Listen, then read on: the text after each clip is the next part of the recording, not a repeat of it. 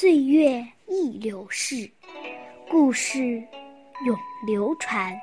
大家好，我是中华少儿故事大会讲述人尚林宇。我今天给大家讲的故事是《苦心劝父》第十集。春秋时，有个叫孙元觉的孩子，十分孝顺长辈，可他的父亲对祖父极不孝顺。有一天，父亲要把病弱的祖父扔到深山里去，孙元觉哭着跪倒在父亲的面前，恳求他不要这样做。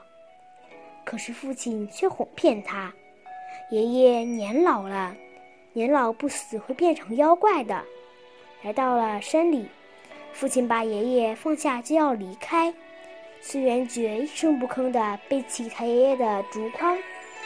父亲不明白他的意思，孙元觉说：“等到你老了，我就能用上它。”父亲一听，大吃一惊，最终改变了主意，又把爷爷接回了家。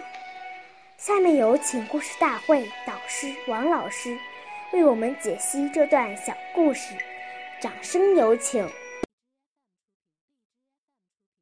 听众朋友，大家好。我们把刚才这个故事给大家进行一个解读。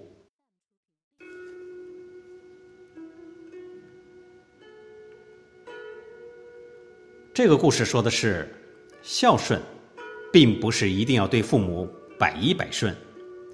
人与人之间，所有的行为都要以道义为准则。父母子女之间也不例外。人无完人。父母也难免有过错，子女如果对此听之任之，不闻不问，也是一种不孝的表现。因为父母的过错会给自己和家庭带来损失、伤害。作为子女，爱父母就有劝导、帮助父母的责任，而劝导、帮助的关键是你的态度和方式。因此，我们在劝谏时，绝对不可板着面孔，一派指责的言语，好似在教训父母一样。这样，父母肯定是没有办法接受的。而应当见机行事，以尊敬的心、善巧的言语，或适当的让长者来帮忙，这样效果才会更好。也会使父母子女之间的感情更加融洽，家庭更加和谐。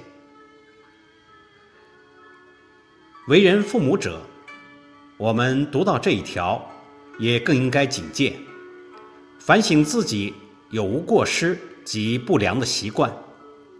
如果有，就要及时的把它改正过来，这样才能做好榜样。